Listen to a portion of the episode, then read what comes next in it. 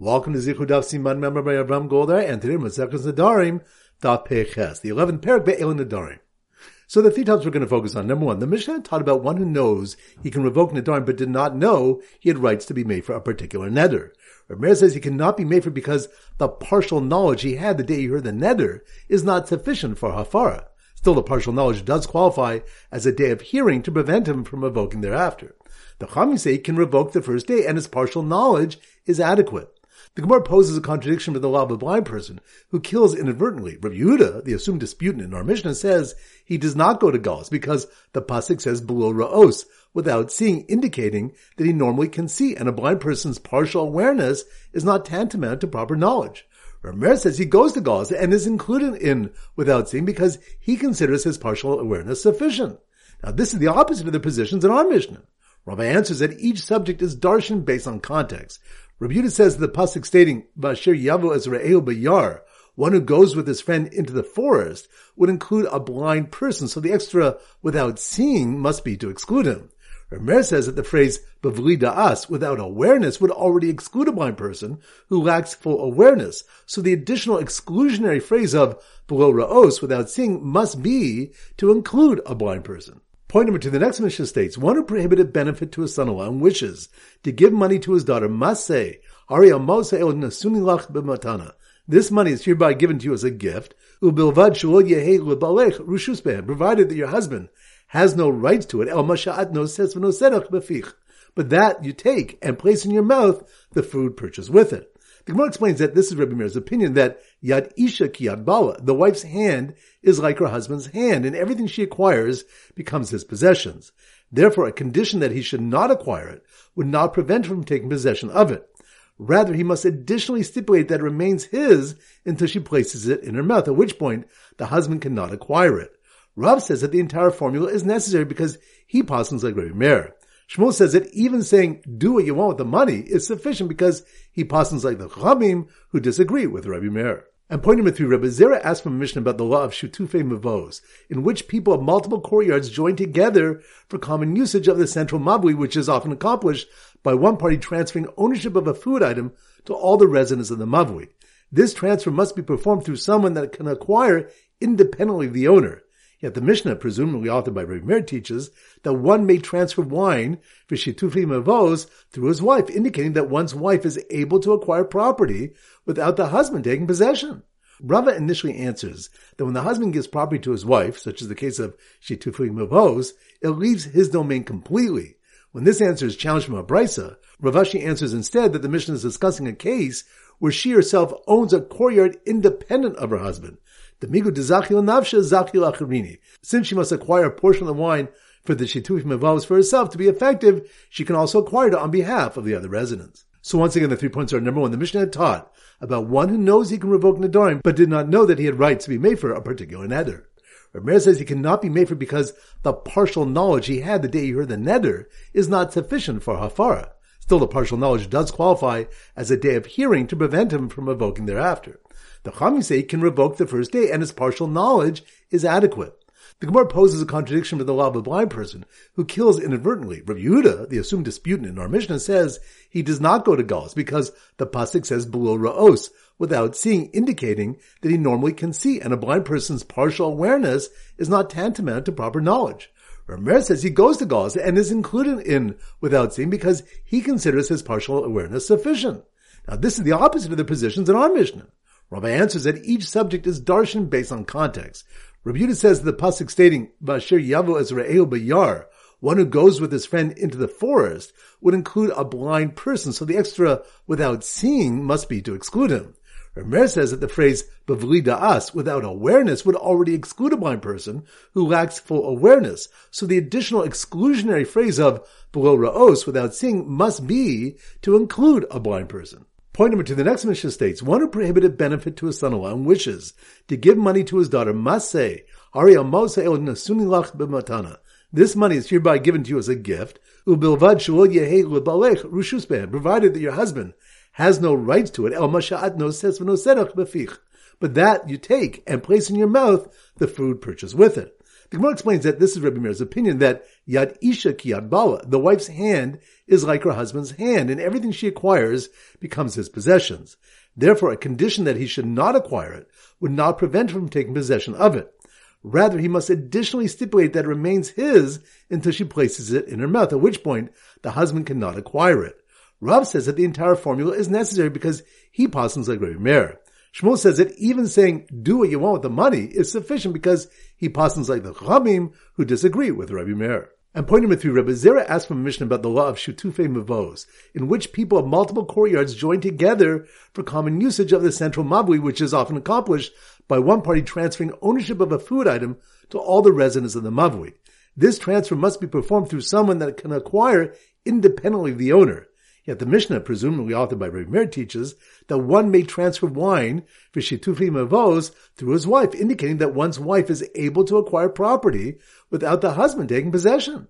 Rava initially answers that when the husband gives property to his wife, such as the case of shitufi mavos, it leaves his domain completely. When this answer is challenged from a brisa, Rav Ashi answers instead that the Mishnah is discussing a case where she herself owns a courtyard independent of her husband, since she must acquire a portion of the wine for the shituf mevavos for herself to be effective, she can also acquire it on behalf of the other residents. Alright, so now we go to Simon Dal Peches, and her standard simon is a garbage can, a pach a garbage can or a trash bin. So here goes. The terrified blind man who tripped over a garbage can in a forest and accidentally killed the garbage collector with his cane because he was being chased by his son-in-law who was upset that he gave his daughter a gift on the condition that her husband, who was usher to him, have no rights in it. Ran to hide in his daughter's courtyard, which she owned independent of her husband, which required her to acquire a portion of the wine for Shetufei Mavos. Once again in slow motion. The terrified blind man who tripped over a garbage can, garbage can, that must mean we're in Daf Peches, Pach, garbage can or trash bin.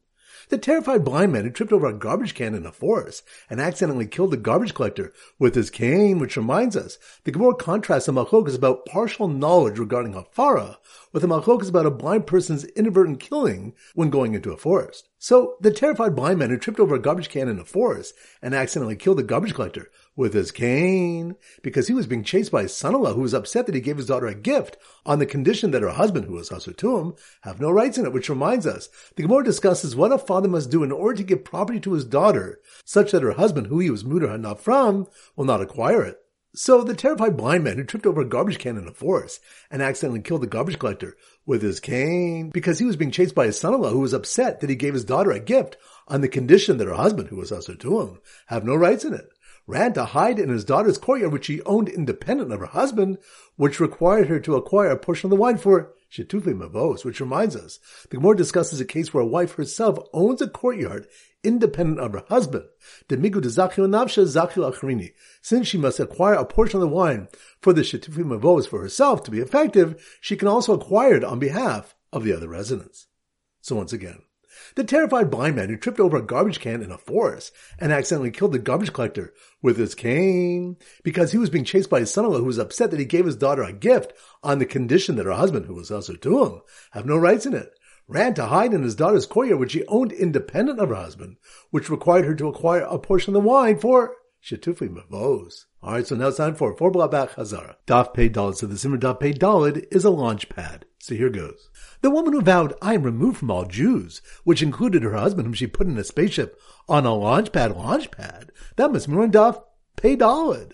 The woman who vowed, "I am removed from all Jews, which included her husband, whom she put in a spaceship on a launch pad, which reminds us, Rabbi challenged Rav Nach, who said that a husband is not included in a neder from people, from a Mishnah. A woman who vowed, Natul animine Yehudim, I am removed from Jews, the husband can revoke what pertains to him and she may have relations with him, but she remains prohibited in relations to all the Jews, even after divorce. The Gemara answers that although the husband is generally not included in a neder from people, here he is included in the neder from relations since we presume that she intends to prohibit someone who is permitted. So the woman who vowed, I'm removed from all Jews, which included her husband, whom she put in a spaceship on a launch pad, went off to collect some Meiser Ani by the granary, which reminds us, our Mishnah allows one who is prohibited in benefits from all people to receive Lechot Shulchan because they are onerous. The Gemara notes, Velo Katani Meiser Ani, that our Mishnah does not seem to allow her to receive Meiser Ani, and this contradicts a Brisa which allows it. Rabbi answers that our Mishnah is discussing Maisa'ani, which is distributed in the house, which the Torah describes with Nesina, giving, indicating that the owner determines to whom he gives it. So therefore she may not receive such Maisa'ani. The Brisa is discussing Maisa'ani distributed at the granary, which the Torah says, and you shall set it down within your cities, indicating that anyone may take it without the owner's consent, so she may receive it.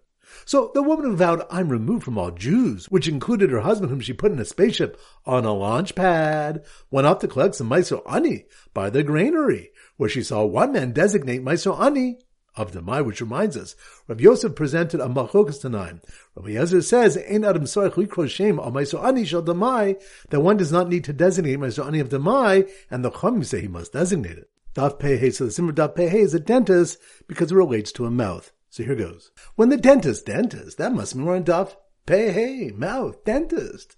When the dentist forbade benefit to all Kohanim, so they wouldn't become his patients, didn't realize he had given up his Tobos Hana of his Truma, as it was rendered like dust, which reminds us. The Mishnah says when one prohibits Kohanim or Levim, they may take his Truma and Maisa. This indicates that Tobos Hana in a moment, the benefit of pleasure is not in equity, meaning the fact that he can choose whom to give the Trumas and Maisers to, and accept payment to do so, is not considered a monetary ownership of the Truma and Meiser. Therefore, the Kohanim and Levim are not receiving something of his. Rava says that our Mishnah holds that Tovos Hana is a monetary ownership, which explains a later case in the Mishnah. The reason for this case is that since Truma is only fit for Kohanim, then by attempting to prohibit it to all Kohanim, Shavia Afra Ba'alma, he has rendered it mere dust to himself. Since it's impossible for him to give it to any Kohen, he has forfeited those monetary rights and rendered it like Hefker. So when the dentist forbade benefit to all Kohanim, so they wouldn't become his patients, didn't realize he had given up his Tovos Hanav, his Truma, as it was rendered like dust. His wife, who worked as his hygienist, got upset and declared, Konim, I will not work for your mouth. Which reminds us, if a wife says to her husband, She'eni osal picha, Konim, then will not work for your mouth, the Tanakama says no hafar is necessary, because since she's obligated to work for him, the netter is ineffective. Rabbi Kiva says, Yafir shemetadi pulav yosimina He should revoke it, for perhaps she'll produce more than is due, and the excess, which belongs to her, would become forbidden to him. The Tanakh holds that even the excess belongs to him and remains permitted. Rav Yochanan ben Nuri says, Yafir Shema Yigarshena He should revoke it, for perhaps he'll divorce her and then she'll become forbidden to him. So when the dentist forbade benefit to all Kohanim, so they wouldn't become his patients, didn't realize he had given up his Tobas Hana of his Truma, as it was rendered like dust, his wife who worked as his hygienist got upset and declared, Konim, will not work for your mouth, and my hand should be consecrated to their maker. Which reminds us, Rav Huna Braid Rav Yeshua explained our Mishnah as a case where a wife says, Yikachu Yadai Lo and my hand should be consecrated to their maker. Or in our case, Konam, the Yadaim Ha'isnu Ba'olam, because her hands exist in the world and are subject to hektish. The Gemara clarifies that since her hands are obligated to her husband, she must have added, when I become divorced. Daf Pei Vav. So the Simon Daf Pei Vav is police. So here goes. The husband who watched the Nadarim police police, that must be more in Daf Pei Vav, police. The husband who watched the Nadarim police put handcuffs on the hands of his wife, who forbid them to him after was Makdish, his pledged field, and then redeemed it, which reminds us. The Gemara said that a woman can make a netter to forbid her hands to her husband for after her divorce. Her hands, although obligated to her husband, are in existence, and such a netter can be said to take effect in the future. The Gemara attempts to compare this case to a pledged field, where the lender may take its fruits, where the borrower declares it should be hektish, and then he redeems it, which is effective. This comparison was rejected because it's within the power of the borrower to redeem it as opposed to the woman who cannot divorce herself. So the husband who watched the Nadarim police put handcuffs on the hands of his wife, who forbid them to him after he was Makdish, his pledged field, and then redeemed it, got so confused when she broke out from the cuff saying that a konim is like Hektish and is mafkia the shibud, which reminds us. Rav Ashi finally answers that a konim is able to take effect on her hands even while they are obligated to her husband. Konim, which cannot become permitted through redemption, is similar to a hektish of Kedushas Haguf, physical sanctity about which Rava taught. Hektish, chametz, v'shichrur, mafkin midei shibud. Hektish, chametz, and freeing a slave release property from a lien. For example, if one designated his ox to be collected for a loan and subsequently declared it a korban, the hektish removes the lien from the ox and the loan must be collected from elsewhere. So the husband who watched the Nadarim police put handcuffs on the hands of his wife, who forbid them to him after he was Makdish his pledged field, and then redeemed it, got so confused when she broke out from the cuff saying that a Kodim is like Hektish and his Mavkia the Shebud, that he mixed up his wife's netter on grapes for his daughter's netter on figs, which reminds us, the next Mishnah states, Nadri Ishtu Savrisha Nadri Bito of his wife vowed, and he thought that his daughter vowed, or the reverse, or she vowed from figs, and he thought she vowed from grapes, or the reverse. Harzi Yakser Yafer, his hafar is invalid, and he must revoke it again, since the hafar was made under incorrect information, either about who made the neder or what the neder was about. Daf Pei so the Zimmer Daf Pei is a golden pez candy dispenser. So here goes. The husband who did hafar for the wrong person mistakenly did kriya on the wrong person as well, using a golden pez candy dispenser. Golden pez candy dispenser? That must mean we're on Daf Pei Zayin. Golden pez candy dispenser. The husband who did hafar for the wrong person mistakenly did kriya on the wrong person as well, using a golden pez candy dispenser, which reminds us, our Mishnah which taught that hafar for the wrong person is invalid, holds that the pasuk's using the term yani osa, he shall restrain her, is meant specifically that he must know her identity. This seems to contradict a Brisa which teaches that if one is told that his father died and he tore kriya, and then discovered that it was actually his son who died, the kriya is valid, despite there being similarly specific terms in the pasuk describing David's kriya over Shaul and Yonasan. The Gemara answers that the Brisa of Kriya should be interpreted that he was not told which of his relatives had died. He assumed it was his father, but wasn't certain. Such an unspecific Kriya can be valid for the true deceased relative. Our Mishnah is speaking where he was clearly told the wrong identity of the vower, and a safar was made accordingly for the wrong person. So the husband who did hafar for the wrong person mistakenly did kriya on the wrong person as well, using a golden pez candy dispenser, but was informed toch kedei dibur that in fact it was his wife, which reminds the Gemara brings a ruling that all statements can be retracted within toch kedei dibur with four exceptions blasphemy, idol worship, both of which incur the death penalty even if he immediately retracts his blasphemous or idolatrous declaration, and marriage and divorce, which are effective even if he retracts immediately after performing them. The Ran explains that the seriousness of these activities dictates that a person would not do them without a complete and unconditional intent. So the husband who did hafar for the wrong person mistakenly kriya on the wrong person as well, using a golden pez candy dispenser but was informed toch kedei dibur that in fact it was his wife, whose neder he tried to partially revoke, which prohibited her to both fig and grape, pez candies. Which reminds us, the Gemara brings a three-way as whether a partial akama confirms the entire neder, and if a partial afara revokes the entire neder. Alright, so now it's time to conclude their pop quiz of 10 questions. Number one, which step do you learn what a father must do in order to give property to his daughter, such that her husband, who the father was mutar from, will not acquire it? That's on Daf. Peches. Good number two, which step when all statements can be retracted, toch kadei dibur, except in four instances. That's on Daf. Peizayin. Good number three, which stuff do we have Malchokas Tanaim if Maisa Ani of Demai requires verbal designation? That's on Daf.